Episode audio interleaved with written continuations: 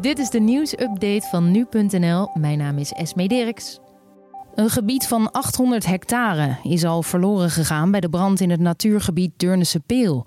Daarmee is het nu officieel de grootste natuurbrand ooit in Nederland. Het gebied op de grens met Noord-Brabant en Limburg is in totaal 1000 hectare groot. En volgens een brandweerwoordvoerder lijken de zogeheten stoplijnen, waarmee de uitbreiding van het vuur moet worden voorkomen, inmiddels te werken. Tegen nu.nl zegt hij te hopen dat snel het zijn brandmeester kan worden gegeven. Dan is het werk overigens nog niet gedaan. Het nablussen zal nog weken duren. Het RIVM meldt vandaag 137 nieuwe ziekenopnames en 123 doden als gevolg van COVID-19.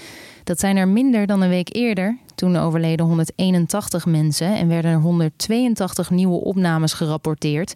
In totaal zijn nu 4177 mensen aan de gevolgen van het coronavirus overleden. Ben Smith, de topman van luchtvaartmaatschappij Air France KLM, ziet af van een bonus. Dat meldt hij in een verklaring. Hij zal 25% van zijn vaste salaris inleveren. Rond Air France KLM was de afgelopen dagen ophef ontstaan met betrekking tot die bonus.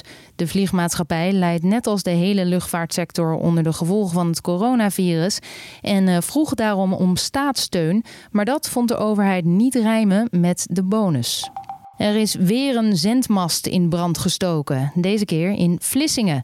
En daarbij is volgens de politie aanzienlijke schade veroorzaakt. Het is eh, voor zover bekend het achttiende incident waarbij is geprobeerd een zendmast in brand te steken. Vermoedelijk gaat het om protestacties tegen de komst van het 5G-netwerk. Of alle incidenten verband hebben met elkaar wordt nog onderzocht, maar de politie spreekt van een mogelijk crimineel netwerk. Het Europees Geneesmiddelenbureau waarschuwt dat chloroquine en hydroxychloroquine serieuze bijwerkingen hebben. Beide middelen worden als experimenteel medicijn ingezet bij de behandeling van COVID-19. Maar volgens het EMA is dat niet zonder risico. De medicijnen worden ingezet tegen malaria en reuma, normaal gesproken, maar kunnen serieuze hartproblemen veroorzaken.